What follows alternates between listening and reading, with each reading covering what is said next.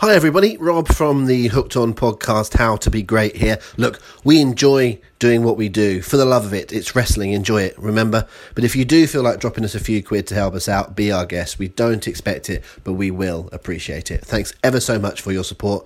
And don't forget, it's wrestling. Enjoy it.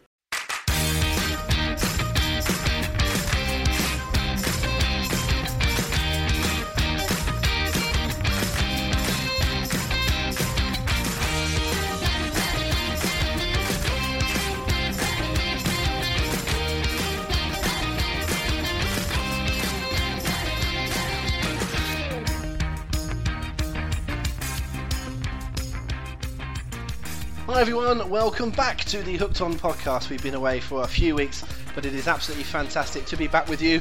I, as you obviously know, am so Dev Rob, uh, talking to you today from uh, South Devon, and joining me on the phone is my old pal Nor Links Paul. How you doing, Paul? I'm good, Rob. You know, I've missed our little chats for the last two weeks. Tempered by the fact that I was sitting in 38 degree heat in Portugal, but Yes, you know, yes. nonetheless, it was it was a bit weird not having you on a Wednesday, Thursday night. Yeah, I thought you might drop that in there. Did, did I get that right, by the way? Are you North Lincolnshire? Is that right? Not where you are now, but where you come from originally in Grimsby? That's close enough. Cl- close enough. Okay. Well, there's a very good reason why I'm doing these rather uh, uh, childish uh, opening here. It's because uh, I'm very excited about the guests we have with us this week. I'm very happy to chat to her for the for the first time here on the Hooked On podcast. And there's a special reason why she's on, which we'll explain very shortly. But please welcome our guest, SoCal Val. Val, how are you doing?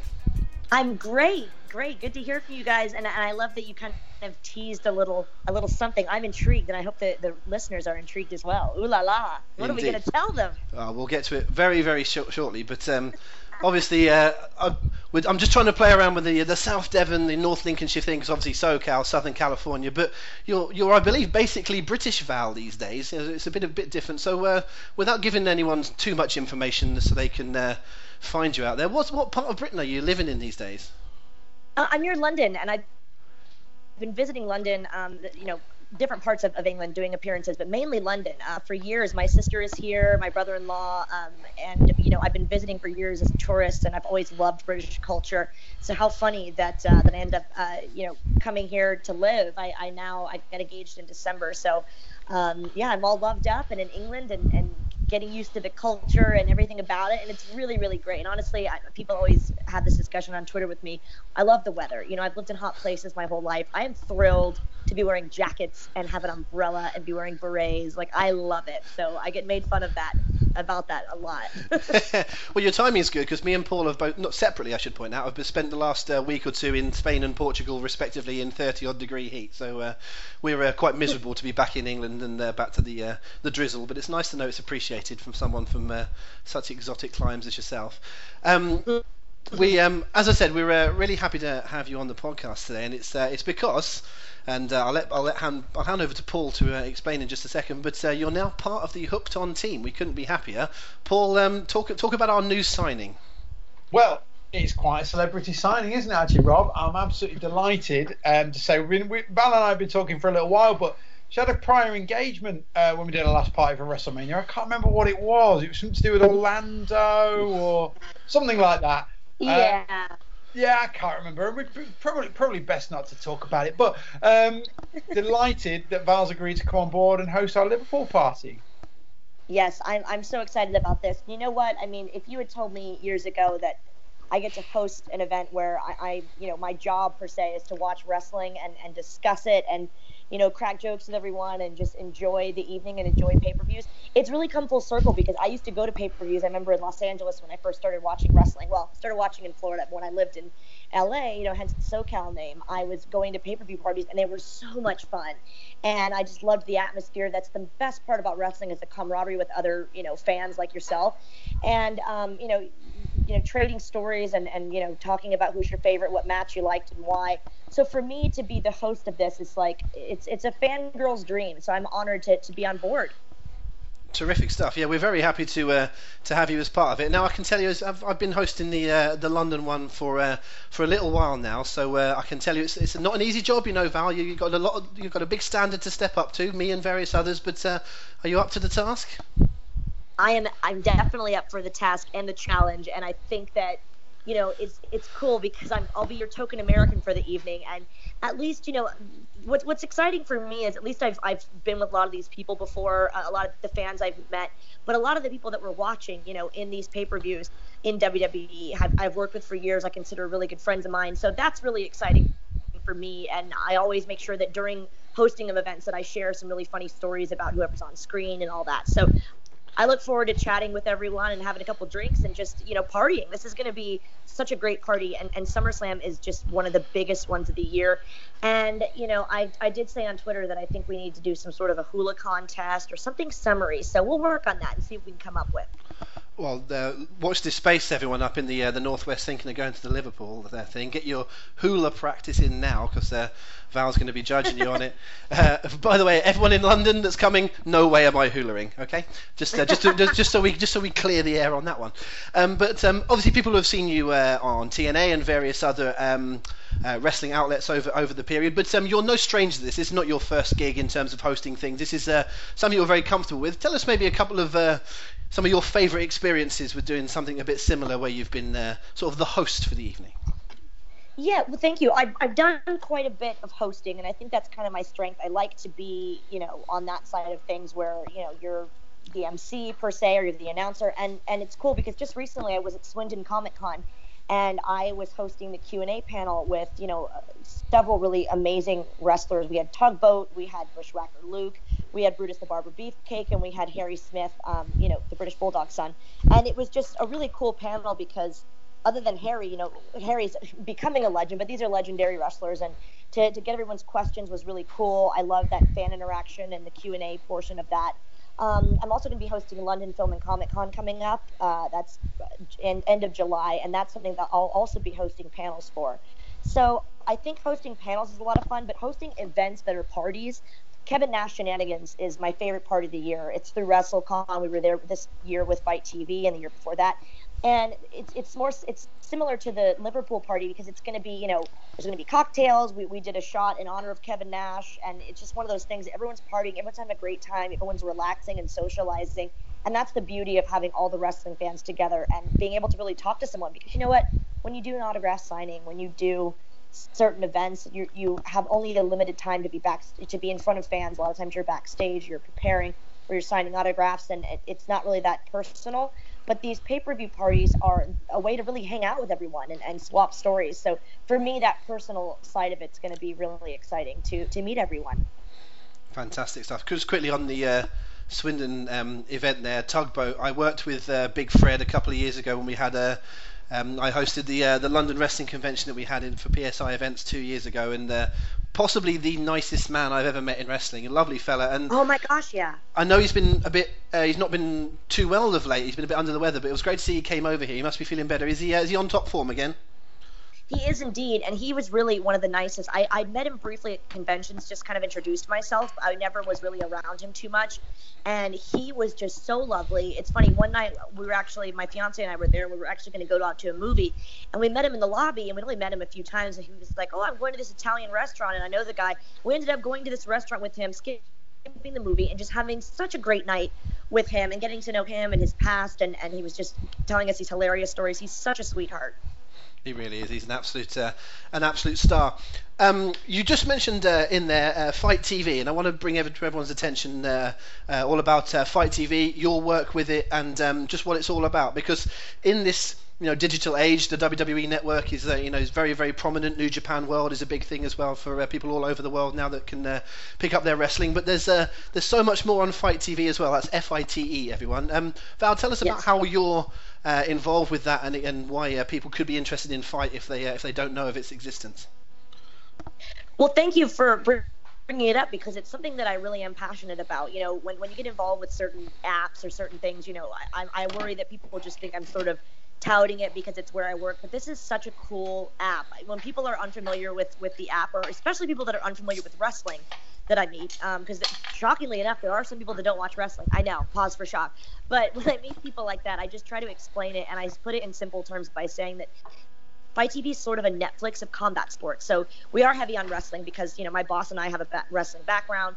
Um, but we have a lot of MMA, um, you know, Muay Thai, Jiu Jitsu, BJJ, um, a lot of boxing. We've got the huge Canelo versus Triple G fight in September, which I'm thrilled about. So we're doing some really amazing things, and for being a company that's over um, just over a year old, we've done some really incredible things.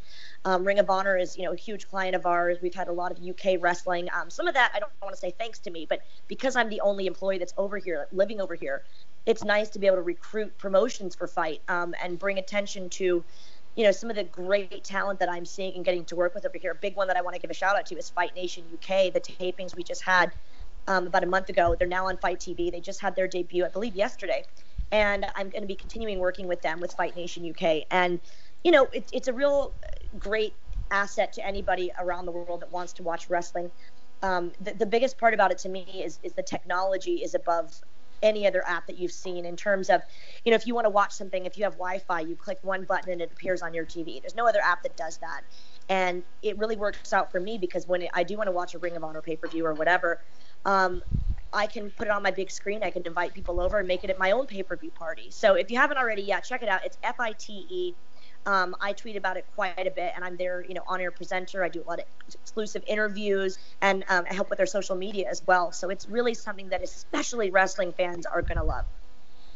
Absolutely, it is. Uh, it is most definitely worth it. I have it. I uh, use it quite a lot, and it's um, it's just it's nice. I always find it's nice to have a change and a break. I absolutely love WWE, and it is the big league, and uh, and it's great watching all the old stuff and all the current pay per views. But it's good to have a change and a and a little bit of a switch up. So I'll often uh, I watch stuff on FITE TV, and I watch the uh, the on demand stuff on uh, Progress Wrestling, and a little bit of all sorts of things. It's uh, mm-hmm. I think it's very good to uh, to have that. Um, you're someone that's worked in big companies, small companies. You agree with me in the sense that it's nice to have that kind of spectrum? I feel that there's sometimes there's quote unquote indie wrestling fans look down on the big stuff, or there's only WWE only fans that look down on everything else. I tend to think that the best approach is to have a little bit of everything in your life, a little bit like uh, the circus you went to this evening. Yes, exactly, and and it's the pretty much like a circus, but way better uh, with wrestling.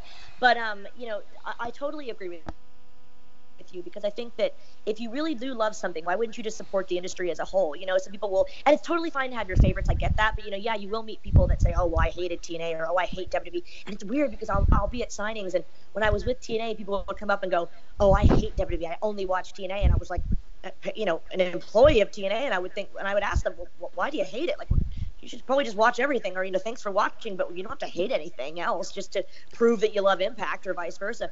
So i think you need a variety. I think it's great to support everything. You know what? At the end of the day wrestling is not a big enough genre to be picking favorites in that sense of oh i hate this company. I only watch this. There's so many great things out there.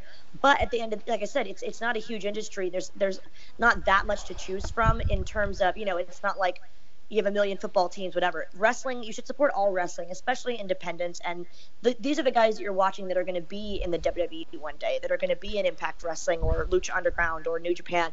So it's really, in that way, it's kind of special to watch independents because you never know who you're going to see that's going to make that progression into the big leagues. So I totally agree. I think variety is great to mix it up, and I think people should be careful to you know, put down other promotions that are not the one they watch all the time. I think you need to be open and support all wrestling, really. Most definitely, and the good thing is these days is that um, WWE, possibly uh, via NXT as much as anything, but we have seen so many um, people that 10, 15 years ago would probably have had their career stagnate, but these days WWE's doors are much more open. So everyone from your Seth Rollins to Finn Balor to you know, to various others that have been at different stages of the Indies are getting these chances now. And I want to talk about someone quickly that's um, going to be, it looks like, main eventing uh, a pay per view coming up soon. Not SummerSlam, it seems. Boy, we, we never know. See how he gets on. But um, you mm-hmm. must, you must, I imagine, be uh, chuffed to be seeing Samoa Joe in the position that he's in against Brock Lesnar coming up soon, Val. I am, and I'm so thrilled for him. Um, I was I attended a lot of NXTs when I was in Orlando. I'm, you know, that's kind of my hometown. I know it's SoCal but I've lived the most in Orlando. And when I was visiting, you know, these NXT tapings and stuff, I had no, I don't know if I knew actually, but either way, when he came out um, and made his debut, it was crazy because the, the the Titantron, if you will, said SoCal on it, and everyone kind of looked at me, or at least people in my group, and they were like, "What?"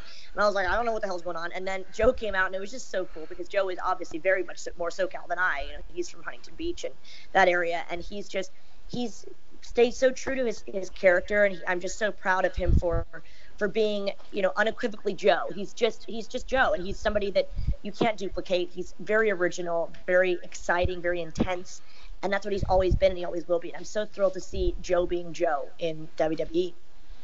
Well, hopefully, I, I was uh, I was a bit presumptuous there, assuming that he's going to to lose to Brock Lesnar, but you never know. He may be the uh, Universal Champion by the time we get into um, into SummerSlam. But quickly on that, um, over to you, Paul. Just briefly, um, if people are looking to come to the the show in Liverpool. Uh, to see Val hosting, or indeed me in London, or one of the one of the other fantastic venues you've got. Tell us about the fact that we are now into double figures for SummerSlam venues. Hooked on Wrestling, Hooked on Events, everyone. 10 different venues across the UK for SummerSlam coming up. I'm not going to ask you to go through all the details, Paul. We'd have to have a five hour long podcast, but at least give us the 10 cities and how people can get involved and buy their tickets. It's a little bit overwhelming, isn't it? You know, I know we bang on about this all the time, but we started with one party in London in a crappy little bar with 60 people there, and now we're doing 10 parties around the UK. Um, still haven't got my head around it, but we will be in. Uh, we're going to be in London as per. We are going to be uh, we're going to be in Bournemouth for the first time. Um, we're also going to be in Derby for the first time and Sheffield for the first time. So we're really excited to be going to those three new cities. They're all, all four of those are going to be walkabouts. Then we're going to be doing our usual loop of shooters venues. That'll be Cardiff, Liverpool with Val, uh, Leeds, Manchester, Birmingham, and Nottingham. Wowzers. 10 different venues. You're going to be a busy man over the next few weeks, my friend. What with the uh, uh, the Bruce Pritchard tour and everything as well. But how can um, how can people uh, get their tickets and indeed give us uh, give us some plugs for the social media so they can go and find information that way? Sure, you can get all your info on uh, facebook.com forward slash HO Wrestling. Um, also, check out uh, Twitter, um, HO underscore wrestling, where we put on quite a bit of stuff there too. Um, if you want to go and buy your tickets direct, there's really two main ways of doing it. You can go to our website, hookedonevents.co.uk forward slash store. You can find them all there as long as well as the tickets for our Bruce Pritchard tour that's coming up next month. Um, uh, or you can go to ringsideworld.co.uk, search for Hooked On, and find them there. That wasn't bad, was it? Considering it's quite a long list. That's very good, mate. You've had a you've had a break as well. I think you've been practicing. I can see you walking around the pool in Portugal, just reciting to yourself Derby, Sheffield, Bournemouth, London, Liverpool. just trying to get it off pat, just walking around annoying people over and over again. It's a good job you work for yourself, isn't it? Um, just uh, one last thing uh, on all of that. Um, we've not announced all of our hosts yet, but there's some uh, some announcements to come. You'll see them first on social media. Um, without giving too much away, Paul, maybe there's a couple that you've already announced that I've missed, but uh, there's a few that are still to come. So um, some uh, some interesting names that we've got lined up for some hosting duties. Yeah, there's a few good ones coming out. So you know, obviously we're, we're delighted to have Val. Um, we're also going to have Doug Williams in his hometown of Reading. Um, some geezer is doing London. Um, I can't remember his name, but he's pretty decent. I have a 10 year contract. You can't shift me. we have got um, the. Uh, we, we, let me think. So, God, my mind's gone blank. So, we've got Ben Brown in Leeds. We've got the lovely Joanna Rose in Birmingham. Joanna is the um, Evolve ring announcer for those in the know. Uh, we have got a super surprise guest in Nottingham that I'll hopefully be able to reveal on Friday, probably by the time this podcast out. Uh, and we are absolutely stoked to be uh, going to Derby with one Mark Haskins, another guy who was in Orlando for WrestleMania, wrestling under the WWE banner at Axxess. So from Axxess for WrestleMania to Hooked On for SummerSlam. What a what a what an upward progression that is. Um, g- good for him, and that's a, that's a great get. Mark's uh, Mark's a terrific fellow and a great, not only a great talent, but a, uh, a great guy as well. I'm very, very proud of the, the steps he's made over the years, and it's fantastic to have him on board. We've had some um, some great names uh, working with Hooked On, and they keep on coming. Um, we will be uh, talking a little bit more about that perhaps uh, later on in the podcast. But um, uh, back to our guest, um, Val. We've just been talking about some SoCal stuff there, you, your own name and Samoa Joe's T-shirt and whatnot. But for us um, that aren't so much in the know over here in uh, in Britain, what is the um, what is SoCal, Val? What is the character? How did it evolve? How did it come about? And what is the the importance of the uh, the Southern Californian uh, gimmick? Well, I think uh, it's funny because if you really know, you know, Southern California, we refer to it as SoCal, but a lot of people around even the country of America don't understand what that means exactly. Because when I came to Florida, a lot of people didn't understand it. And then going to different countries, people really don't know what it means. So I've, I've had it mispronounced many times. But you know, if you live there and you're familiar, SoCal, it's just something that you say. And you know, I did my first show, and they uh, obviously they asked me who my influences were, and Stephanie, Stephanie McMahon is still my favorite, uh, most influential person um, that I've ever emulated and, and looked up to and, and loved her work. So um, I really did try to do sort of a, a Stephanie McMahon, Miss Elizabeth, Missy Hyatt hybrid of a character with some sunny sexiness kind of in there. And uh, if I could put it in a weird way. Um, but it's funny. So when they, they came up with the name, uh, they said, oh, my friend, oh, that's funny. You could be SoCal Val because, you know, the name Valerie. And I think they thought the name Valerie was very, you know, uh, fancy, rich B word, if I can say that. Um, you know, so they, they thought it was a great thing to sort of have that rhyming. And then when I went to Florida, not long after my first show, my first show was three days after my 16th birthday in 2002 in Anaheim for GSCW. Also on the show was Joey Ryan and Frankie Kazarian, so they're probably my two of my oldest friends in wrestling. And um, yeah, when I moved to Florida, everyone kind of wanted to keep it. Even the ones that didn't understand what it meant, they just thought it was cool to have one kind of one word sounding name. And then TNA surprisingly wanted to keep it too, which I thought was really interesting. But I feel lucky in the sense that I've been doing this for over 15 years and still have the same name. So with Valerie Wyndham, I use it a lot of times for modeling or when you know when a nickname or a, a gimmick name doesn't really make much sense. But um, and people, a lot of people don't know this, but I, you know, using the name Valerie. If you ever look at my Facebook and certain things, it's Valerie Elizabeth Wyndham. So Valerie was a little bit like Stephanie, um, which was not chosen for me, but you know, it worked because I thought it sounded a little bit like Stephanie. Uh, Elizabeth, I named, you know, gave myself a middle name because of Miss Elizabeth.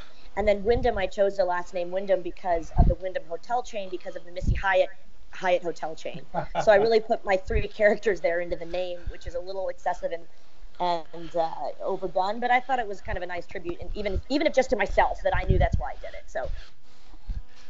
Um, yeah, those are my influences. And when I did my first show, they said, you know, watch watch tapes of of cat fights of Francine and Dawn Marie. That's what we want you to be like. And I love both of them to this day. And I love that that was kind of my direction. And now people might be offended by that because they think, oh, well, those are just ballets and they weren't women wrestlers.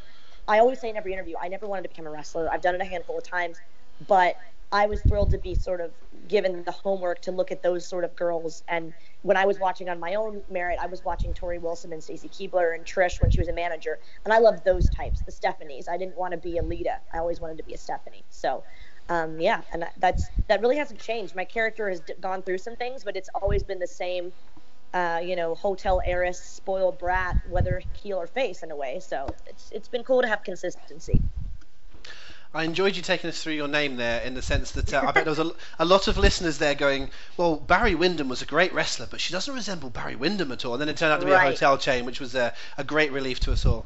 Um, yeah. But but um, okay, we we uh, you've taken us through a, a, little bit of your sort of origins in the, in the business, but but I, I actually didn't really realise that um, you were just 16 when you uh, made your debut and stuff, without being uh, uh, too sordid about the wrestling business. Uh, being a 16-year-old girl in the wrestling business must have been an interesting thing. Uh, was it a was it a bit nervy getting into getting into the business so early? Did you have any sort of bad times because of it?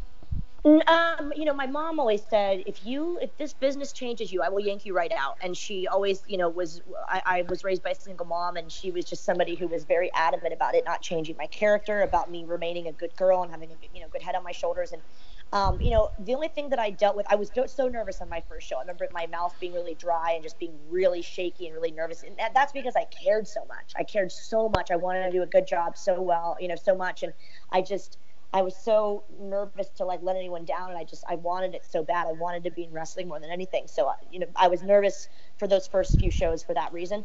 Um, but yeah, I mean, my mom was very adamant about it not changing me. As you know, I was 16, so just barely 16. I mean, literally, my first show was three days after my 16th birthday. So my friends were with me. I had a couple friends who I'm still friends with this to this day. They were a little older than me, so they kind of would take me to shows and drive me to shows and be there with me as sort of, you know, in a way, a chaperone, I guess. But they were my friends, so that worked out well.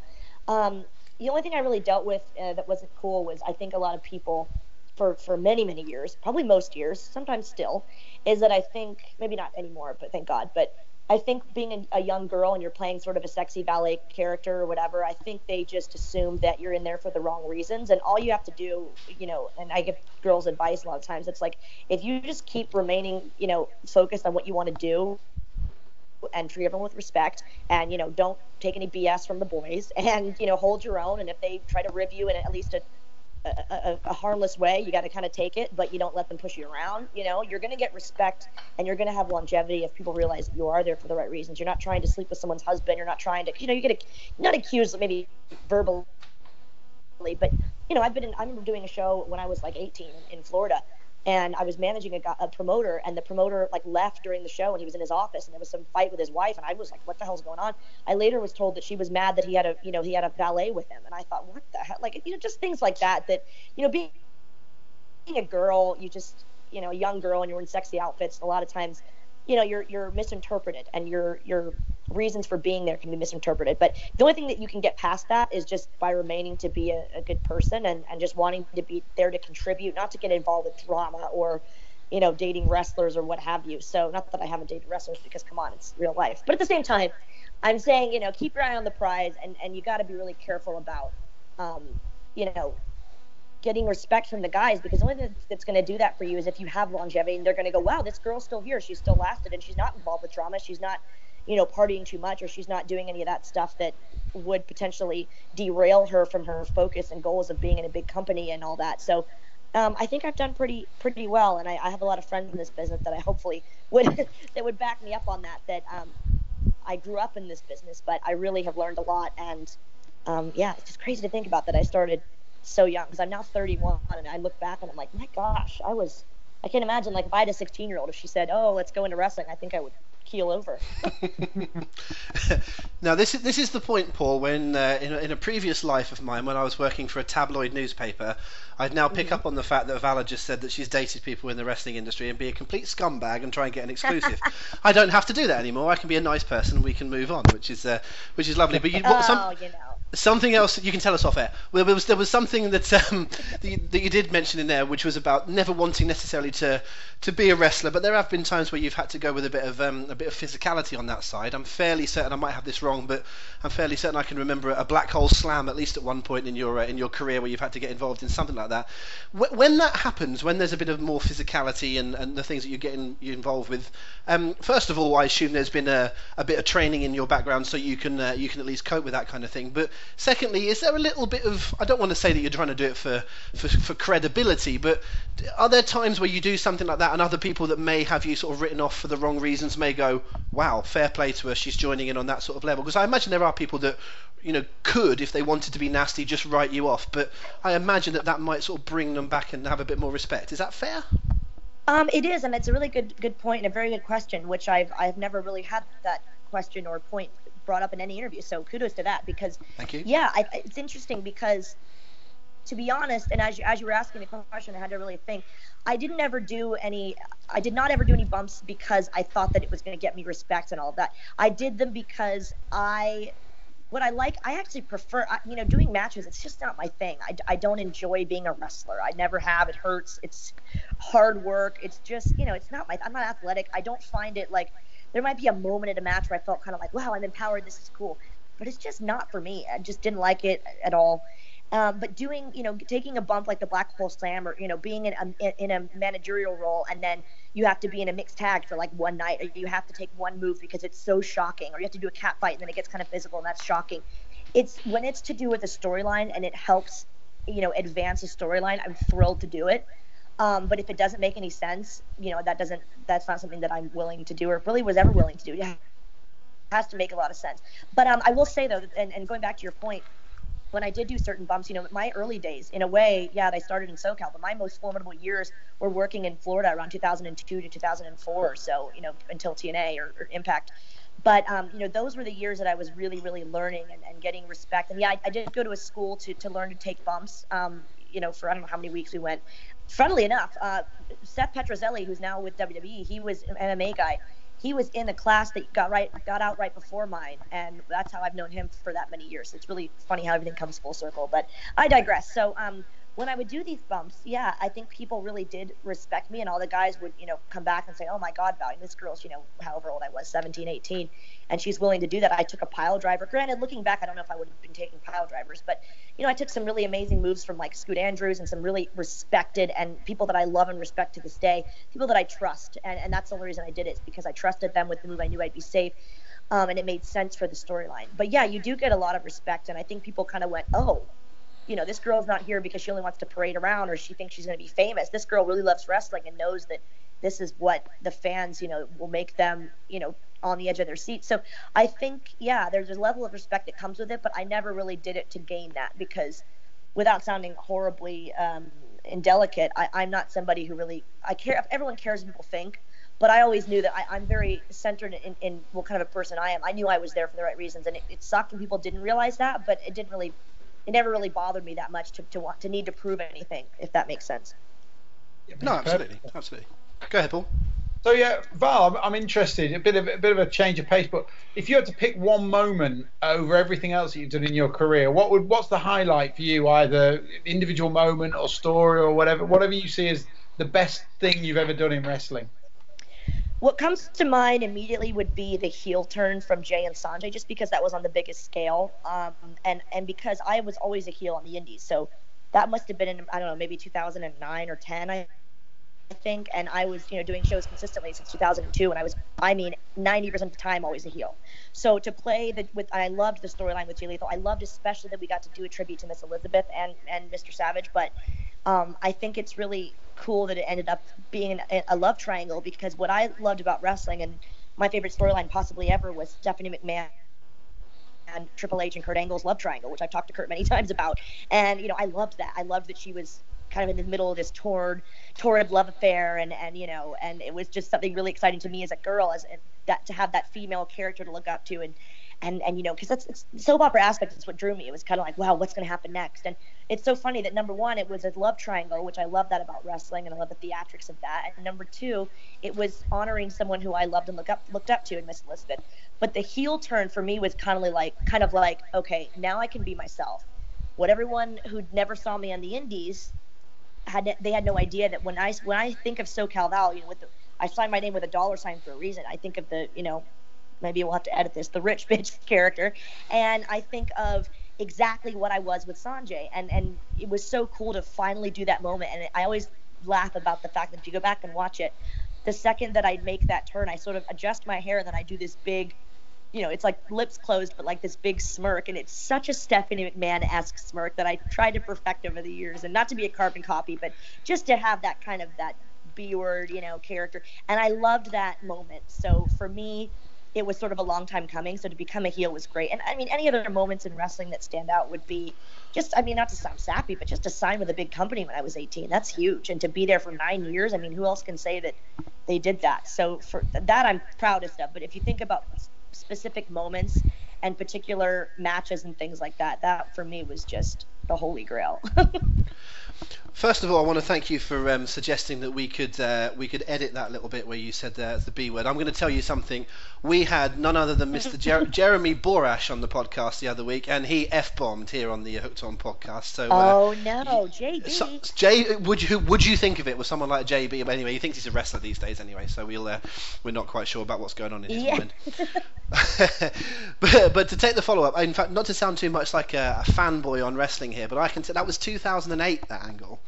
And the reason mm. I can, the reason I can remember it is because uh, I went to Bound for Glory 2008 uh, in Chicago, um, and it was the first uh, first Bound for Glory. I went to Bound for Glory uh, 2008 and 2009 working for for the Sun as I was working for at the time, and uh, I have a, an interesting little story about it, which was that. Um, so the, the, the, the, breakup had happened, your heel turn had happened, and uh, I was there doing some interviews. And uh, I, I, was at the time uh, a big Jay Lethal fan. Fan, I really enjoyed mm-hmm. his Black Machismo uh, gimmick. Uh, it was a lot of fun, and I'm still a big fan of his. He's still doing some great work uh, in Ring of Honor and elsewhere. But um, the problem was, was I got set up with an interview. I, in fact, I think I requested it because I was a big fan of his, and I got set up with an interview with him, and he stayed in character. Now these days, I mean, this is you know seven, eight, nine, ten years ago, but even you know even in it was it's not the easiest for us that are covering wrestling from a different side of things. It's not the old Apter mag, so it was a it was a bit of a difficult interview because I couldn't get him out of the character. But midway through, midway through, when he was uh, he was just coming out of it a little bit, you walked in.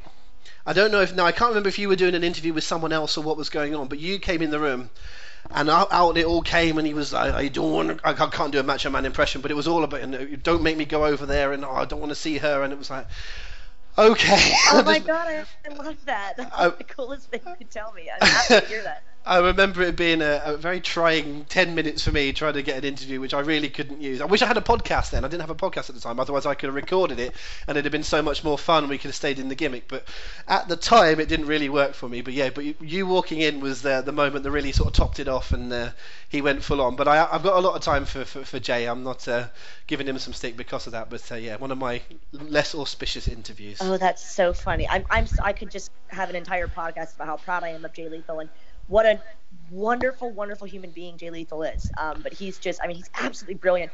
And I think it's cool because he was so wonderful in TNA, but then now his ROH, you know, career has just been so incredible. And I got to interview him for FITE TV. Like it was, he had been in ROH for quite a while, but it was still kind of early-ish. And I remember thinking, like, I just asked him to do a couple promos for for FITE TV. You know, it was probably our, our beginning with ROH, and I had seen him do promos before, but he just was so polished and perfect and, and advanced and, you know, didn't mess up anything and was just so. And the thing was, he was himself, which I wasn't as used to seeing. And it was just so impressive. He's absolute, absolute money. So, I mean, he's just absolutely amazing. And I say that as, as a fan of his, not just as one of his good friends. And, I, and I'm, I'm happy that we're still friends to this day and, and I love him to death. So I'm just, again, could not be prouder all those nice things to say about him, and yet you still turned on him and low blowed him. What a bitch! Well, I mean, mon- money's money. I mean, Sanjay, did you see that ring? Did you see the size difference? size difference matters in a lot of things, especially jewelry. We're just going to leave it at that. Okay, that's absolutely fine. Um, here's a question for you, Paul. Here's a, here's a trivia question. Uh, what is Jay Lethal's um, home residence, or at least his build residence? I'm not sure if it's genuine or not. Oh my word! Um, now you're asking, is it is it somewhere in New Jersey? It is New Jersey. Yeah. Um, is it oh uh, Hoboken? I don't know. No, no, no, no. I've I've never so I've always wanted to know this. This is a very very sad question, but I'm hoping Val will be able to help me out. Is it is that is genuine? Is that where it's always been billed from? Because he's from Elizabeth, New Jersey, and it fits so lovely into the whole Black Machismo thing. That's when I first noticed it that he was billed from Elizabeth, New Jersey. Is that genuine? I asked him that, and I believe he did say it was. I'm I'm like ninety percent. So yeah, because his whole family was there, and they were all from. Yeah, I, am almost I'm almost positive. I mean, he could have been working me. I doubt it though. Yeah, it sounds correct. And I could, this was years ago, but I'm almost positive it's correct. Well, on the so or- on the Oracle that is Wikipedia, it's down as uh, Elizabeth. So it's um, I just loved it as the little sort of meta detail in all that uh, all that story, which I loved, by the way. Um, we are going to be right. coming back to um, the uh, the Macho Man very shortly because we're going to be playing our uh, best of times, worst of times uh, feature, and uh, Macho Man Randy Savage is our subject this week. But just before we, we get on to that, I want to ask you one more question, um, Val, and it, and it really concerns the uh, the sort of state of wrestling today. It's been a very interesting uh, few weeks, um, few months really for the um, wrestling industry from a from a female perspective. There was a big build up to Money in the Bank and how it was very breakthrough breakthrough for uh, for the ladies to have their Money in the Bank match to get on an equal footing. Then there was some controversy about uh, the fact that uh, it had to be a man that went and got the briefcase, and then uh, you know there was some suggestion that that wasn't exactly the best follow up. Following that, all three of WWE's major shows this week, Raw, SmackDown, and NXT, have been main evented by women's matches and not gimmicks and not you know anything any bells and whistles, but pretty credible uh, women's matches with good talent and with, with realistic storylines for getting there. Um, I don't want to sound too cliche, but as a, as a female in the wrestling business, um, are you more broadly positive than negative on how the portrayal is these days? Because it does seem to vary, but I think overall, I think there's a lot of positive strides being made. Do you think that's fair? It is, and, and I'm definitely very positive on it. I don't understand or necessarily agree with the James Ellsworth. I'm not really a big fan of his work, to be honest. I mean, I don't, with with no disrespect to him, I don't know him personally, but I don't really care for that his character and him at all. Um, Fair enough. No, I think you won't Whatever. find a lot of disagreement here. Yeah. I don't enjoy it. I, I have to be honest. Like it, it's funny. I always say like after 30, I just became like well, if I don't enjoy something, I'm like, yeah, I don't enjoy it. That's it. Like, you know, it's a matter of opinion. And that, that podcast would be very boring if you were like, oh, I love everything. They Quite- don't really, they don't resonate with me, you know.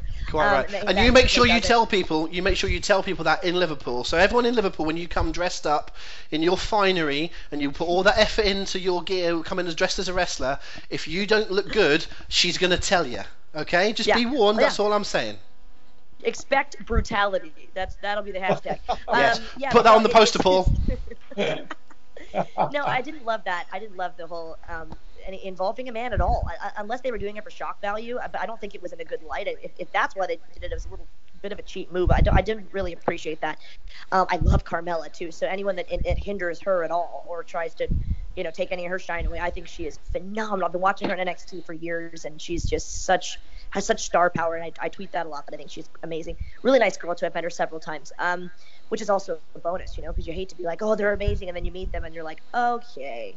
Um, another one, a great one, I love Lana, and then I met her, and she is wonderful, such a smart, sassy, sweet girl. I love her too. So it's really cool that two of the ones that I love watching on TV now, I can say personally they're really cool. But um, yeah, I, I think it's it's the best time ever to be a female wrestling fan.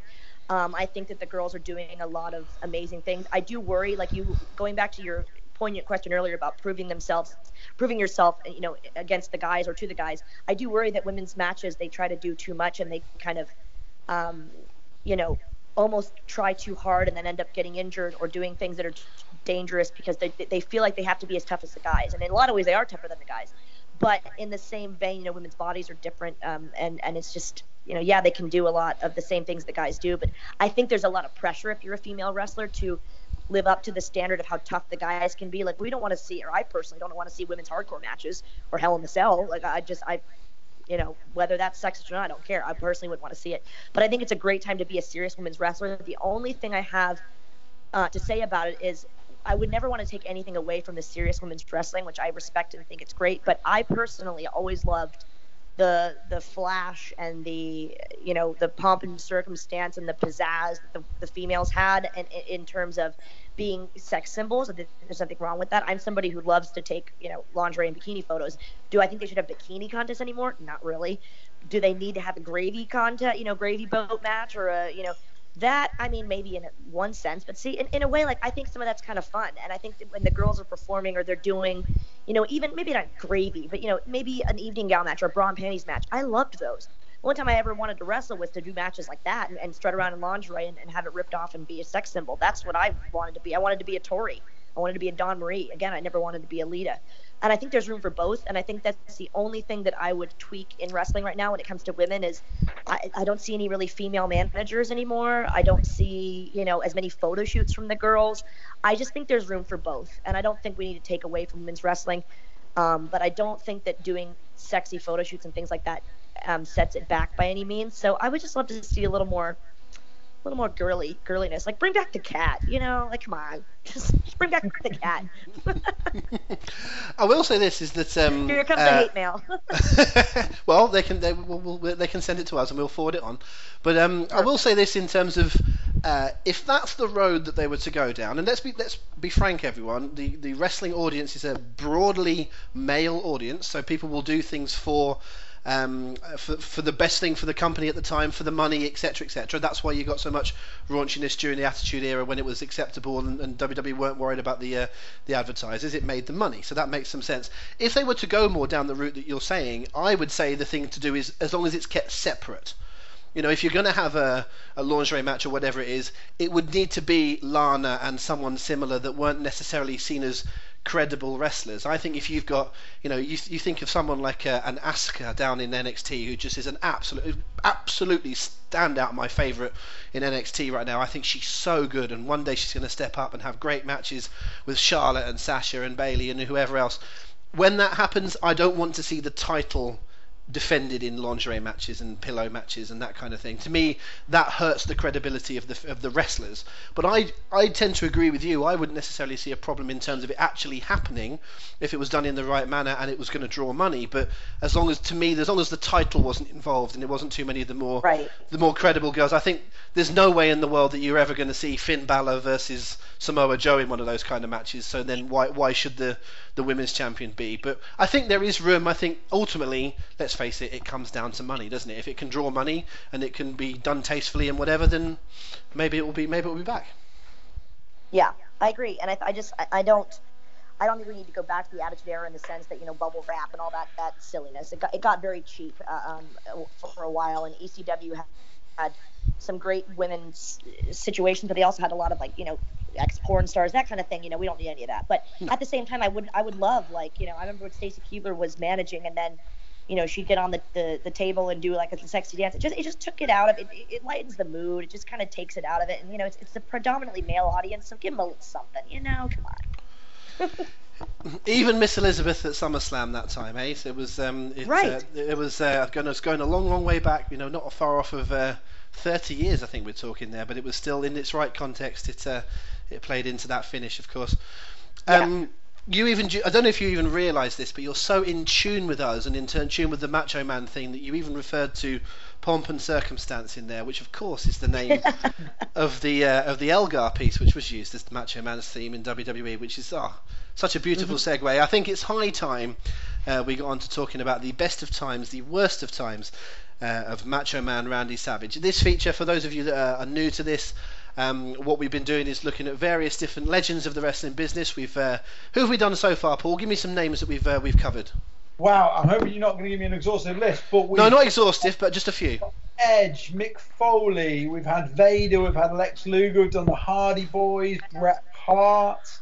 Um, probably a couple more I'm missing off there, but they were the highlights. Yeah, we've we've done uh, we've done uh, six or seven so far, I believe. That's been uh, it's been a lot of fun. So what we're going to do is we look at their career sort of in some broad strokes, but essentially the the main part of this is uh, Paul is going to pick a match of Macho Man's. I am going to pick a match of Macho Man's, and we are going to present them as the two choices for what match might represent Macho Man Randy Savage in, a, let's say, a fictional um, uh, time capsule of wrestling. So if someone years down the line were to say, what's the match that best represents Match Macho Man Randy Savage in the best light, we're going to choose that one. So Paul and I will each put forward something, and Val is our guest judge this week, so she is going to be well placed to decide which of our arguments is the one that goes forward.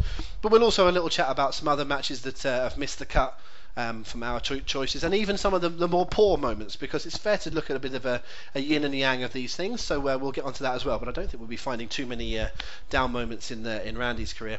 Um, Paul, I think we're, we're on an odd number here, so I um, an even number, sorry. So I think it's your, uh, I think it's you to go first. So because I went first last time, which I'm slightly regretful of here, because I have a horrible feeling you're about to pitch the match that I would do if I went first. But let's see. I I certainly have a back. I have a backup, so we'll see. I'm sure you've got plenty of backups because what I will say to you is I'll preface my choice by saying that hands down, Randy Savage is my favourite wrestler of all time.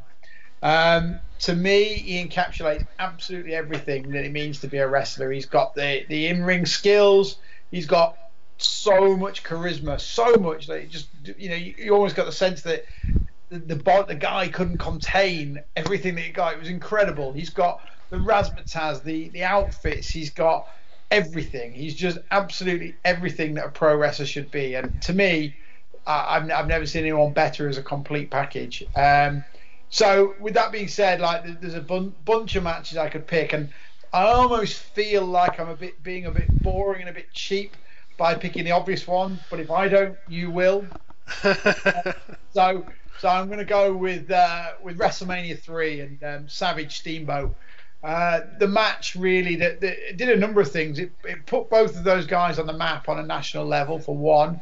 It put WrestleMania on the map. Arguably, okay, that Andre Hogan was the the marquee match there, but WrestleMania would it be in the form it was in if it was just sizzle and no steak? You know, in terms of quality matches, that was the best probably. uh, Well, certainly in the first nine WrestleManias, and, and one of the top five WrestleMania matches ever. Still, um, arguably the best. Um, such a great match. Um, a brilliant story being told with Steamboat previously being injured by Savage, and it was proper sort of good guy versus bad guy, black versus white. Um, you had George Steele on the outside, um, bring a bit, you know, bringing a little bit of a wrinkle to it as well. Um, and it was just a proper pro wrestling match. I know it was allegedly planned out to the nth degree, but I, I shouldn't matter as a viewer. Um, I thought this was it, it, was one of the most historically important matches, the most important intercontinental title match of all time, and probably the best match of Savage's career. So for that reason, yeah, I'm picking Savage Steamboat WrestleMania three. Are you really? That's a surprise. Right then. How do I how do I react to that? I tell you how I react to that. I'm going to pick a match that you're not going to expect me to pick here, Paul. You're going to expect me to pick something like uh, Savage versus Flair from uh, WrestleMania 8, which is obviously a great match and a great rivalry. You're going to probably expect me to pick um, Savage versus the Ultimate Warrior from WrestleMania 7. What a great st- if we were if we were picking story um, in terms of aftermatch stuff, then uh, certainly the little bit after that is one of the finest moments of anyone's career at WrestleMania. What a moment that was when Randy and Elizabeth got back together. However, I am going to choose, and I've thought about this quite a bit. I'm going to choose uh, WrestleMania 5, the main event, Macho Man versus Hulk Hogan. And it is not necessarily because it's a better match than yours. It's not necessarily because it's not. It's not a better match than the other two I mentioned either. But that story is one of the finest stories that's ever been told in the wrestling business. It didn't take a couple of months, it didn't take six months, it was well over a year in the making, and they knew where they were going. Building up to WrestleMania 4, when Randy Savage won the title in a uh, in a tournament that Hulk Hogan was in and would not get through because of a draw with uh, Andre the Giant. From that moment, they knew where they were going with the Mega Powers. They had put them together as a unit. They had Hulk give Macho Man the rub at WrestleMania 4 by being at his side when Randy won. Then all the way along, they told little bits of the story where they gradually, gradually had a little bit more enmity where Macho Man, echoing some alleged things of real life, started to feel jealous about Hulk Hogan's um, relationship with Elizabeth. It was told beautifully.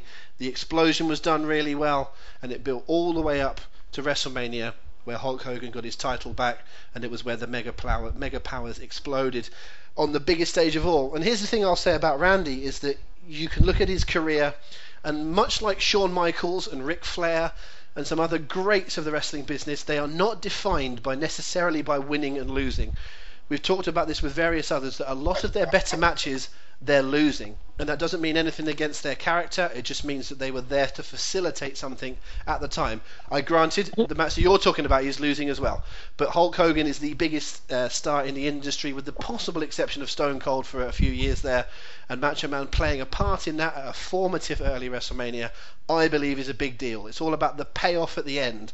Macho Man and, and the Dragon Steamboat is a not a throwaway match but it was it is not necessarily a huge story in the history. It is a wonderful, beautiful match, but it is not about the story in that one. The story is in Savage versus Hogan. They're probably with their each other's most credible um, opponent, rival throughout their careers, maybe in and out of the ring. Uh, so for that, I'm going to choose Randy Savage versus Hulk Hogan, WrestleMania 5 as my choice to go up against yours. We've both gone with WrestleMania marquee level matches. Um, shortly, we're going to go over to you, Val, and ask you to uh, to pick between those two. Um, but before we do, are there any other ones that are in your mind that uh, we have we've left out that we didn't choose that uh, you feel at least could be in the conversation, even if it wasn't the uh, the ultimate choice? Uh, no, because um, one of them, which I will not reveal, the one that I do want to pick as the winner is my personal favorite, and I'm gonna I'm gonna go with these matches like this. First, well, let me let me give you a little backstory and, and one little quip. I just love that. Um, in no other industry can we say that between two men he gave him the rub and we totally think it's fine. Um, I just I just want to pause and just tell you guys that we're in an industry right now that none of us even batted an eyelash. At least not, not me at first, and then I went, wow, just think about our lives right now. Um, so yay for that. Uh, I, I love the story, you know, and I love the fact that Miss Elizabeth's involved in the mega powers. I love I love a storyline driven anything, and that's what got me into wrestling. You know, that's something that, with all due respect, like a wonderfully, beautifully technical match. Some of my favorites being, you know, Benoit versus Angle, their feud. Oh my gosh, great example of you know a lot of passion and some storyline, but mainly just good, just good wrestling is is what for me I probably prefer more of a storyline usually. Um, but I have to say that uh, that Paul's pick is I have to pick that one for for a winner and for my personal favorite, and I'll tell you why because meeting wrestlers and talking to wrestlers over the years, there's one thing that I've noticed as a recurring theme. If you ask any wrestler ever what their who their favorite wrestler is, who who influenced you the most, you will hear no other answer more than Bret Hart. They love Bret Hart. Bret Hart was every wrestler's favorite wrestler. Every wrestler that I've ever met has said that they wanted to be Bret Hart. They, you know, he's the most impressive wrestler to to wrestlers um, to me that I, in my opinion in the world and i love some technical matches um, of his. I love a, a, match that's driven on skill and and just impressive in-ring ability. You know i always go back to kurt angle and benoit. Their feud was amazing. And but i personally love storyline driven matches. I love a story i love things happening for a reason. I love a build up and and i love how you described the mega powers and and having miss elizabeth there involved. I think that is in a way my personal choice, but I have to go with Paul's match because that particular match is one of my favorites, and it's the match that I've heard of from more wrestlers since I started in this business than any other. That is the re- that is the match that I think has spawned more wrestlers becoming, you know, getting into this business than any other match. And I mean, I think for a match that's that iconic that has inspired so many young guys to get into this business and they wanted to emulate what they saw in that particular match. It's always that match people bring up. I think it it has to be that that I pick as, as my favorite, even though I don't want to pick a favorite between you guys, but I think that one is just unmissable. It's it's just flawless and it's just been so inspirational to so many people over the years and still is. Here's the thing. This is the point in the podcast where I now sulk because I've not been picked as the, the winner, etc. However, you're clearly right. this was this was one of these difficult ones where it was uh, we did this what uh, what you may not know Val is what we did uh, in the build up to WrestleMania was we did what we called our WrestleMania mixtape where we basically did this mm. this same game but for for each WrestleMania. And given that I st- strongly pushed for Macho Man versus Ricky Steamboat for WrestleMania three and got defeated because the judge that day picked Hogan versus Andre, I can hardly complain. I can hardly yeah. complain now. Um, so it's clearly the uh, the right decision, and I will uh, raise a glass to uh, that particular. Oh, in fact, we haven't, Paul. We haven't done our regular what's everyone drinking this evening uh, portion of the podcast. So I can tell you I'm on a, uh, a rather nice Santa Julia Argentinian Malbec this evening. How about, how about you, sir? Very nice. I've got uh, Morrison's own brand Pinot Grigio. John, John Morrison's own brand. Wow. That's a nice side career. Yeah, I, I was gonna get a nice. I, if I was being my usual self, I'd have a nice, very, very chilled, very cold glass of dry New Zealand uh, Sauvignon Blanc. I do love a Pinot Grigio though as well too. I'm a bit of a wine racist. It's usually only whites at my party, but I do love a white wine. But I'm just gonna skim over that. Yeah, well. Well, that'll get me some views. Even here, um, even here, he's picked white wine and I've picked red wine, and you've still sided with him. I, I, I feel. I kind of have. Sorry. See, I thought red hair, red wine. I thought it might go nicely, but never mind. oh, okay. like. uh, listen, so since we're since we're talking some Randy Savage stuff, let's talk about some um, some other matches of his that stand out. Uh, in the uh, in the process of, I mean, I didn't think it needed a lot of uh, uh researching coming up with some matches that were at the top of our list here, but I did have a little flick through on the internet and some other um, sort of hidden classics, as it were, and I came across a match which I watched from uh, Saturday night's main event. I think it was something like 1988, 89, something like that. Was was uh, you just mentioned him there, Val? But Randy Savage versus Bret Hart with Bret as a heel in the Hart Foundation era on a Saturday night's main event. Wow, what a good match! And really, before you know, Bret had really jumped out as a as a main event talent, or at least an intercontinental title level talent. You, are you guys familiar with that one? Because I wasn't until this week. But what a good match! I don't know if I've seen that one. Um, I, I, I, was thinking of one I saw versus Jake Roberts that I think was on main event as well, but I don't know if I've seen the the one with um with Bret Hart. That's one for the network. I'll have to go see sometime. That sounds awesome. Most definitely, because um, I, I, can tell you it warmed my heart to hear what you were saying about Bret in terms of him being the restless wrestler, because he's absolutely. Macho Man might be Paul's number one, but Bret Hart is my favourite all time, and Um, Awesome. I've had the privilege of, uh, of working with him and, and meeting him several times and whatever, which has been the highlight of my career. But um, certainly he's he's my number one. So um, with each of our wrestlers, Paul, yours and mine, wrestled each other on Saturday night's main event, and it was a doozy. That uh, makes me very happy indeed. Correct. And you know, there were so many matches that you could pick pick from, and not just matches, but like you said earlier, stories. You know, he's got the match against Ric Flair at WrestleMania 8, which was one of the most underrated WrestleMania matches of all time, but also came in with that brilliant Miss Elizabeth. She was with me before she was with you storyline. Absolutely superb. Um, similarly, the following straight on from that was the Warrior storyline going into SummerSlam 92. Of course, there's the Jake Roberts story, which was the first story that I remember getting into as a wrestling fan and truly getting my teeth into, for want of a better word. Um, I thought Jake Roberts was the baddest dude I'd ever seen in my entire life when I was a little 10 year old boy. Um, and then, uh, like you say, the ongoing career long rival with Hogan. Mate, it's a podcast all in itself, me talking about Randy Savage. He- He's just, like, like I say, nobody combines amazing matches and amazing stories like Savage. Um, he, he's the greatest. He's the greatest. He does tick a lot of boxes. It is one of those ones that if you if you're looking at absolutely everything that you need to bring to the industry, as in uh, music and look and name and you know ability and promos and outfits, and there is almost no one that you put at least no X against. Like 'cause you could always argue. I mean, as much I can argue Bret until the cows come home, but I'm not going to give you necessarily that Bret was the greatest ever promo. I loved his heel stuff in '97 when he was doing the Hart Foundation, but until then, Bret was never the greatest on the stick. But um, everyone's got a negative about them somewhere, with the possible exception of Shawn Michaels and Macho Man. I think they're the two that kind of I'm not sure you can find anything against them, and so I will bow down on that that occasion. Um, I've just actually thought, well, here's a new little strand, Paul, that we can bring to this segment is. Um, because we're going to be talking about people from various different eras, it means they would have missed over some people. So, who, as number one Macho Man fan on this podcast right now, who is the one person that you can think of, maybe from a modern era, that you would have loved to have seen? If you could take the very best Macho Man against the very best of someone in this era, who would you like to take him out of, let's say, 1990 and place him in 2017 and have him wrestle? Oh, Bobby Amazing. Roode. Bobby Oh. Roode would be superb. You know, it's a it's a great question. Um, and if we were going, the obvious answer, the one that springs straight to mind is AJ Styles. But for, for in terms of in ring, it'd be a phenomenal one. But I don't really see how the you know I, I don't really see there being massive dynamite, massive sparks in terms of a storyline. The one that springs to my mind as a current guy who would be absolutely phenomenal um, in terms of a storyline with with Savage would be Kevin Owens. Oh, I like that. Yeah, that would be a good. That would be a good bit of style clash as well. But yeah, He would be a great antagonist against um, a, a face Randy Savage. I think. I think it'd be really, really cool to see those two guys.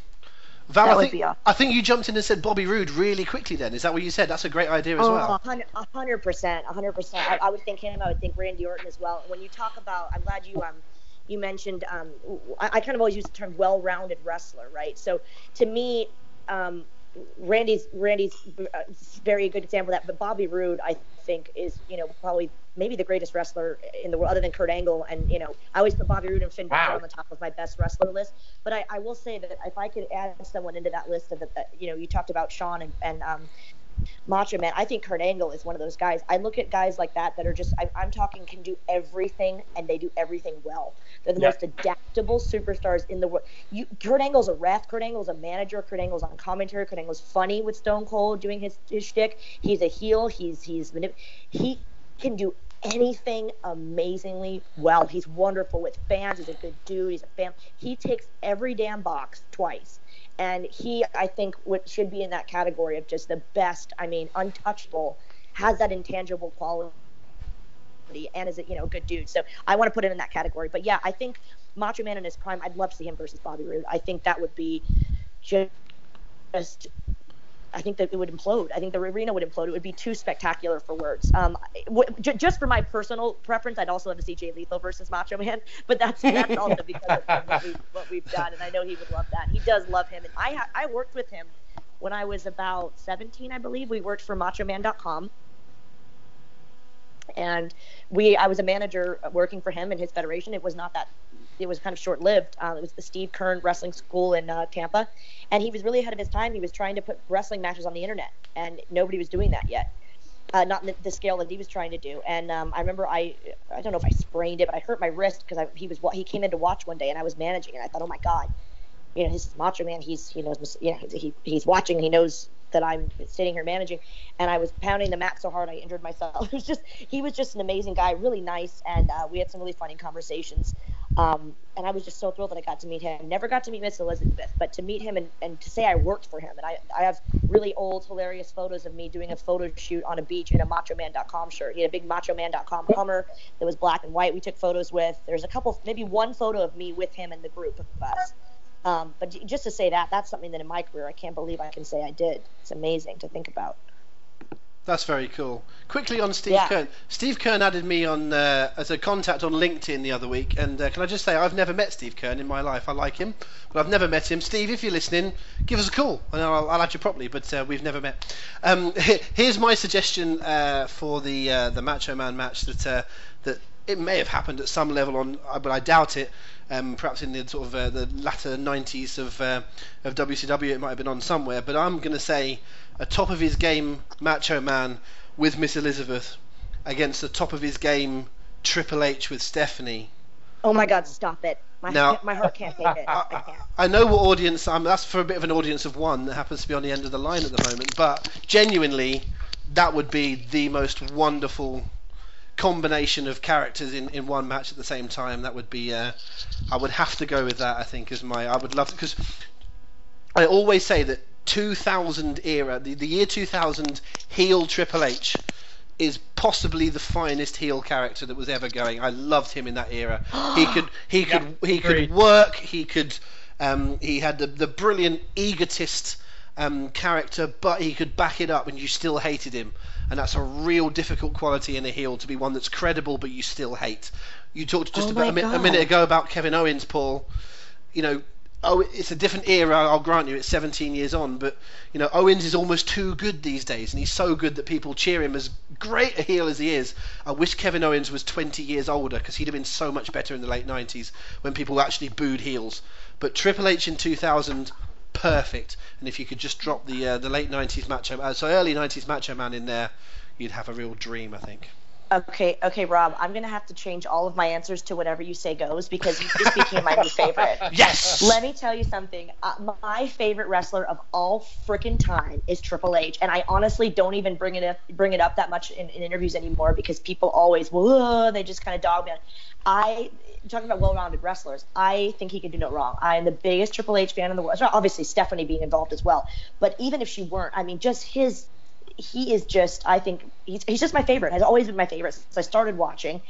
I've loved every evolution of Triple H. I've, I've forgave him for the denim on top of the leather, on top of the denim, on top of the leather jacket. he is the best wrestler ever, and I and I always like I'm telling you, even on Twitter, I'm just like afraid to say it. They went, "Oh, what do you mean? He's not the Rock. He's not this," and I'm like, "Listen, he's he's my he's my Stephanie McMahon is my personal Jesus, and he's my close seconds. So yeah, kudos. I'm so glad you mentioned that, and because that's the thing, I was in love with wrestling uh, around like I don't know. I think my my my peak of really being like obsessed was like 2000 2001 so that is that you understand why now that i would love triple h in that era oh my god i'd always so tell you that as good as the attitude era was in the monday night war um, the early days of it with Austin McMahon, I'll always tell you that to me, 2000 was the best year in WWE. That's my oh, personal opinion. I'll enter that. It's always been my well, favorite but, year. But that's what's funny about it is it's like art in the in the way that it's subjective because people. The thing is you, you can't really argue with fans, though I've tried. You can't really mm-hmm. argue with fans and say like, oh, this was the best era. No, this was the best era. What's so cool about wrestling is the best era in wrestling was the one that made you a fan. So you'll meet people and they'll say, oh, the 80s, nothing's gonna be like the 80s. Well, it won't. But to me, my favorite era was the two, early 2000s. The invasion angle was like, I mean, that was I wanted to be those girls. I wanted to be the divas on the Caribbean, you know, DVDs, whatever. And that to me is the best. And you can't, you know, you you almost you have to. I have to remind myself. Like people say, oh, I love this right now, and I'm like, what? But you couldn't have told me at you know 15 that I you didn't love that story and it was stupid because I loved it and I lived for it. So when I see people now that are young, I'm like, I don't really understand a lot of why they like certain things, but it's just, that's their era, and they're going to look back and that they're going to think that right now is the best time in wrestling. Isn't that cool? Isn't it cool that art is subjective in that way? And yes, I'm referring to wrestling as art. Again, more hate mail. no, not on this show. Yeah, true. I will say I'm. Uh, I don't want to get too much into this sort of sympathetic. By the way, Paul, you can knock off and go to bed if you like, because all I'm going to do is now just go, agree with more of Val's opinions. Because it's the in, Triple H podcast. In two in 2008, when TNA came over here for the first time, and that was in Liverpool actually, as it, as it goes, a bit of a Liverpool podcast. The very first time you came over here, I remember uh, turning to uh, someone that both of you know, and uh, the people out, out listening might not know, but uh, Stephen Godfrey, who was working for TNA at the time, and I remember mm-hmm. turning turning to him and t- referring to Bobby Roode, and I referred to Bobby as Mr. Almost Perfect because he reminded me so much of Curt Hennig in the best way, and so many others. And I remember Godfrey saying, "I'm going to tell him that," and I believe he did.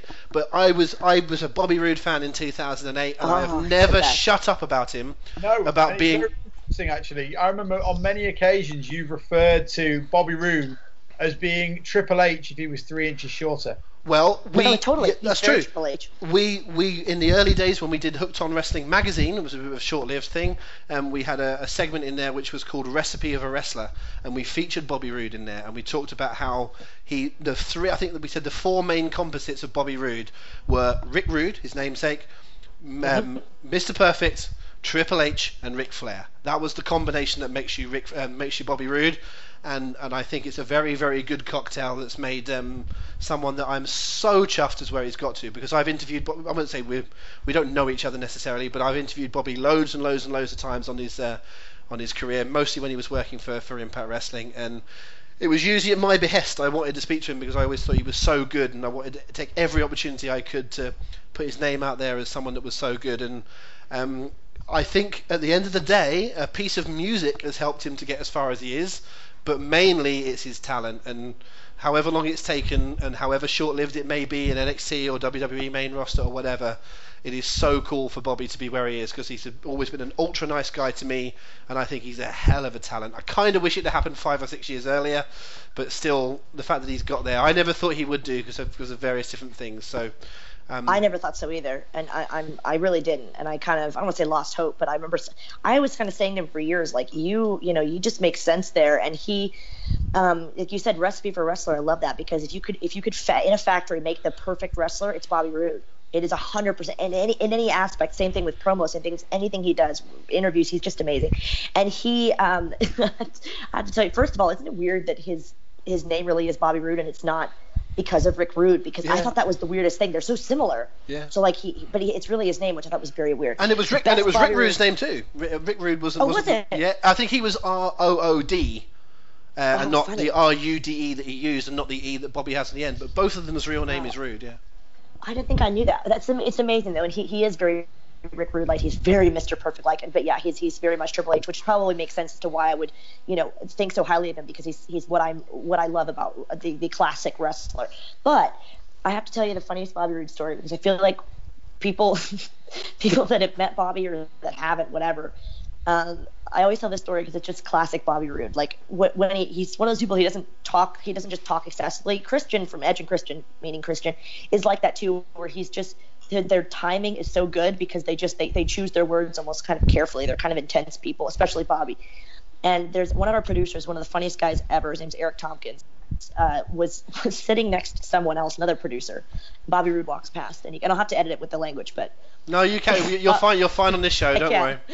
I'm trying to be a lady because it's kind of a bad word, but so Eric Eric is sitting there with the other producer, and Bobby Roode walks by, and Eric says loud enough for Bobby to hear, but kind of covertly, he goes, man, there goes Bobby Roode.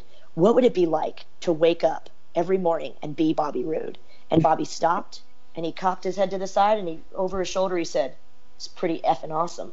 kept walking. It's like he just, you know, he's, he's not, not a cocky person, but he just he knows. You know I mean? He's just he's fully aware of his awesomeness, and he's so confident, and in, in the nicest way still, but just the the most amazing. So yeah, proud of him as well. And also, just a little shout. We feel we feel like we're doing more Bobby Roode than um, than Macho Man here, so I'll, we'll curtail it in a second. But um, beer money, if that gimmick could have been done in WWE, it would be one of the biggest tag teams of all time. I swear. I mean, it was big in it was big in TNA. A great time for tag teams when you had you had LAX and the uh, the Motor City Machine Guns and various other really great teams. But I love the team of Beer Money. Those two were so different, but complemented each other so perfectly. And you know, I really didn't care for the for the breakup and everything that happened with that. I didn't. That wasn't my thing. But when those boys were together, what a what a great fun gimmick that was. Oh, superb tag team! And it's it's funny, like looking back at that tag team division, it was so deep, and you didn't really you took it for granted a bit at the time. I remember actually my first day in TNA was at the um, the show in Essex when they did the UK tour, and James Storm came up to me and he was chatting away like I didn't, I didn't know him at all. I was just a fan at the time, and he's like, "We think we're going to call the team Beer Money, but the management don't like it. What do you think?" I'm like yeah, I think it's, I'd have told, I'd have said, yeah, it's fantastic. Whatever he said, he could have said anything. I was just like, yeah, whatever, it's great. They got thank God they didn't like it. TNA management didn't like the name at first, and thank God uh, Bobby and um, and James got their own way and they got the name because that was such an iconic team. And you're right, if that had been in WWE, we would have been talking about that team forever. Here's a bit of trivia for here's a bit of trivia for you, Paul. I have been present at the uh, the start of two teams uh, one of which I was at the show in Liverpool where they got teamed together for the very first time. And you're right, a couple of days later, that was in Brentwood where they were on the same tour. Uh, and they were um, becoming a team, and that's when the beer money thing started. But their first night as a team was in Liverpool, and the following summer, I think it was, or it may have been the same year, um, Davey Richards and Eddie Edwards tagged together for the very first time in Wolverhampton, England, and that is that is There's why a pun right there. that is why they are the American Wolves because they first teamed in Wolverhampton. How about that? That is trivia. I had no and, idea. And I was at both of those shows. I'm very privileged that I was at both of those shows. Like wow, that. and I have to say, going back to beer money, I, you know, I, I think it would have done amazingly well in WWE's. I think that's that's a good point.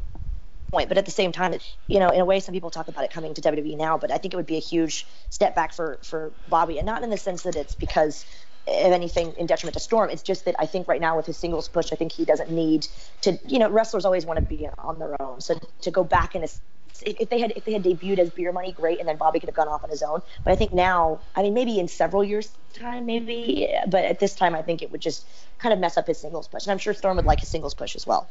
I, I, So I, I agree. I, what I like to see in a way we kind of saw the best time, and that's it. I, I like to see James Storm come in as one of the one of Bobby's challenges of the month. You know, comes in, takes him on at Takeover, lose to their history. Bobby wins again. Um, I think it'd be a great story to tell. Oh, that'd be great. Yeah, That would good be timing that, and stuff. that would be pretty cool to fit in. And yeah, and, and also with beer money in the WWE, if there's anything they do poorly WWE, it's tag teams because American Alpha is the best tag team I've seen in 10 years, and they're not doing anything with them. So if they can't work something with American Right. Alpha, they wouldn't be able to do beer money. So um, uh, uh, and absolutely, Bobby deserves the deserves the spotlight himself, um, which he's got quite a lot of today. Uh, we'll come back to him, I'm sure, on a, on a future episode, maybe in a couple of years' time when he's had a world title reign, and we'll do the best of times, worst of times for Bobby Roode. But uh, for now, we've done um, Macho Man. We didn't really do any worst of times, but I don't think it's fair to. I think he's that good. He doesn't have any. I'm not sure there's. I'm not sure there's any really. I Rap- think. Uh, rap album, right? pardon? You have heard that rap album. Yeah, the rap album. That's what we'll put down as the worst. Well, bad decision to bring out a rap album, silly boy Randy. But other than that, uh, we can't really find any fault with him. Um, what it now leaves us to do is that uh, when we uh, when we join you next time, hopefully next week uh, here on the Hooked On podcast, we'll need a new subject.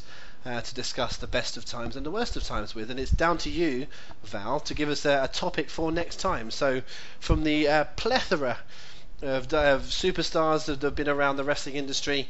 Um, it is your choice. So you can go with someone that you were a fan of. You can go with someone that you uh, are friends with. You can go with someone you look, looked up to. Um, bear in mind, um, Paul's mentioned a lot of the ones we've already done. So we've already done Mick Foley, Edge, the Hardy Boys, Lex Luger, Vader, Bret Hart. I think that's basically the list. Um, so um, if uh, if you say one that we've already done, I'll tell you. But other than that, your call for who we do next time. I immediately want to go to my favorite obscure wrestler, Steve Blackman. But I fear okay. but I fear that you might have trouble finding, you know, some of his matches. I also want to go retro and go to my favorite of all time, Terry Taylor, who I love.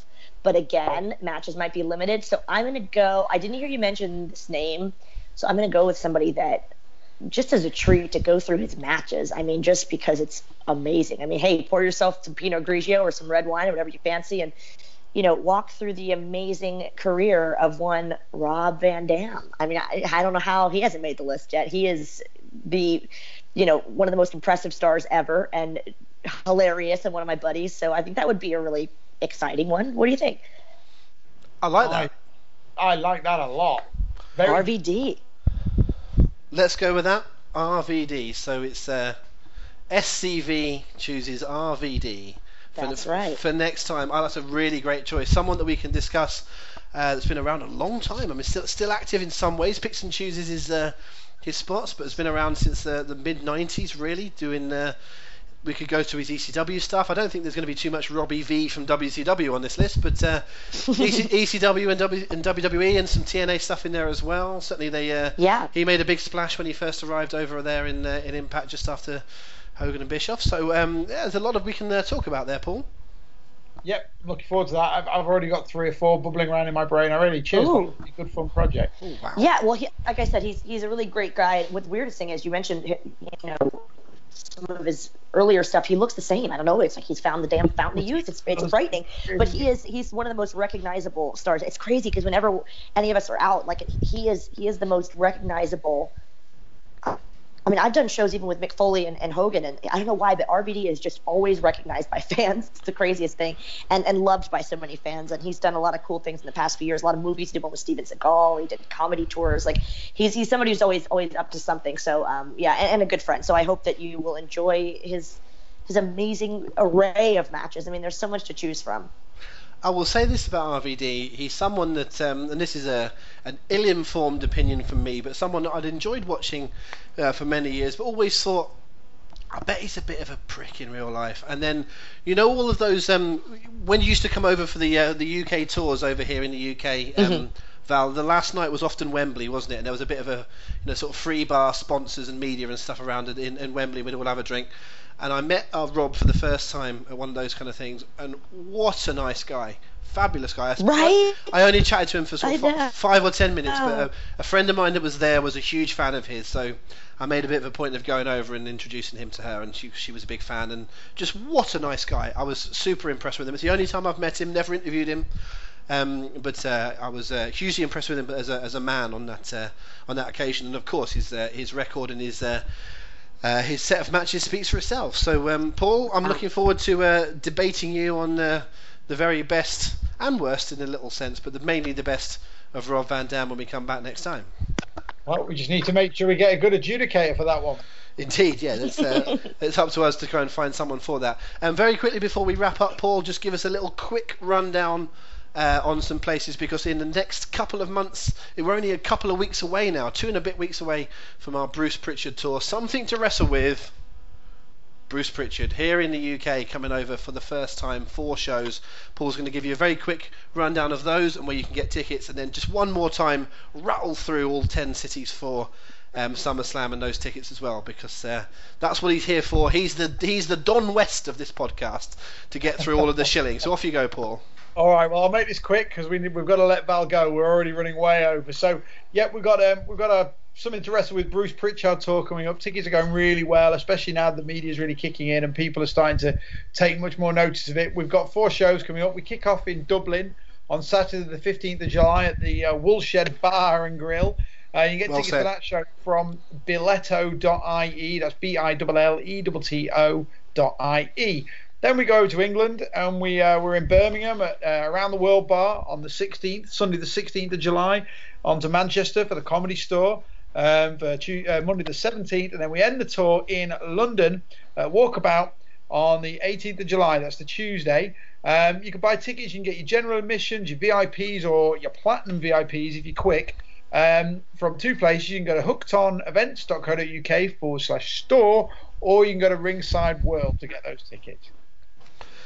Fabulous stuff. Um, it's very very close. We're really looking forward to the uh, to the Bruce stuff, and like um, like Paul says, VIP on all fronts.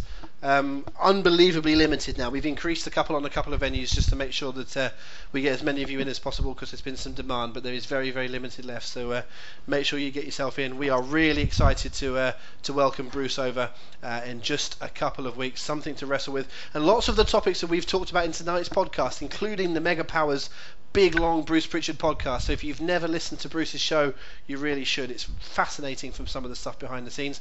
Uh, and just quickly, Paul, SummerSlam. Obviously, that's a little bit after uh, the Bruce stuff, and we've already talked about it. But just one last time, rattle through those cities and where people can get tickets and information. Yeah, cool, mate. No problem. So again, same place as the Pritchard tour. You can go to ringsideworld.co.uk or hookedonevents.co.uk forward slash store. Um, tickets on sale now for London, uh, Bournemouth, Liverpool, Cardiff, Nottingham, Birmingham, Sheffield, Derby, Manchester, and Leeds. Wow, I've really got that down well. Um, you get all those tickets now. Um, we might even end up announcing another venue or two in the next week. Really? Stay tuned to our wow. social media. Yeah, you never know. These things are go- they're going like wildfire. I'm literally getting an inquiry every day from a bar or a city asking to come and host. It's, it's it's a case of us making sure the venue's good and we've got capacity as a business to service it because we don't want to do shoddy work. But we we could put 40 of these on across the country if, if we had the capacity. So uh, really chuffed with that. Fantastic stuff. So obviously, obviously, the main two events are first of all in Liverpool, where Val is hosting, and secondly in London, where I am hosting. But I'm sure the other eight will be jolly good as well. Um, so get yourself along to any one of our events. If you've not been before, it's not just turn up and watch the pay per view. Get yourself there nice and early in the evening. We've got the famous Hooked on Wrestling quiz. You can come dressed as your favourite wrestler. I mean, you can join in our fancy dress competition. It, as we always say, it is not um, it is not essential. It is encouraged. Most people will come along in their favourite wrestling T-shirt and some jeans and just enjoy the night. But if you want to go the whole hog, dress as someone, do the full gimmick, this is your opportunity. Um, like I said, so there'll be that, the quiz, there'll be some wrestling matches on screens depending on what uh, venue you're in, some wrestling themes, and obviously all of our hosts including me and Val, but everyone that's uh, hosting fully versed on all of the stuff, so they'll be able to join in with you and make it a good interactive night all the way up until the bell rings uh, at midnight for SummerSlam, and then we've got around about four hours of top action as well. So it's well worth getting along. It is, like I say, it's not just watching the pay per view, it's a great night all told. I'll be doing my thing, Val will be doing hers, and we would like to say a massive thank you to Val for uh, coming on the podcast. Uh, we've, we've had a ball talking to you. I hope you've had fun with us, and uh, just good luck in Liverpool. I'm sure you're going to do a fantastic job. Thank you. I'm so excited about it and to meet everyone there. And we'll have to all get together and, and swap stories from that because it's going to be a great night. And I so appreciate um, whoever's going to come. And and uh, yeah, if you want to keep up with with the with the show and with whatever I'm doing, I'm on Twitter at SoCal Valerie. And of course, check out FITE TV as well and let me know what you think. But Liverpool is going to be an amazing time, and I could not think of a better way to watch SummerSlam and with some new UK friends. So I'll see you guys there. Yeah, I think Paul, maybe a maybe a hooked on wrestling Christmas party should be in the offing. What do you think? We can all uh, get together and debrief there and have a uh, few cocktails at Christmas. It's definitely being considered, mate. Watch this space. Good stuff. Okay, maybe we'll run a competition that uh, one person can come along. We'll see. Um, uh, thank you, Paul, for your company as ever. Thank you, Val, for being a tremendous guest and uh, a good judge, even if you didn't pick my match. But let, us face it, that was a good, good decision. Um, and uh, thank you to everyone for listening as ever. Sorry, it's been a little break between uh, mine and Paul's holiday, but we are back now, back with a vengeance, and loads going on over the next couple of weeks. So keep it here on Hooked On, on social media, and on the podcast. We'll see some of you at Bruce. We'll see plenty of you at SummerSlam. But we'll also see you next week here on the podcast. And remember, it's wrestling. Enjoy it. We'll see you soon.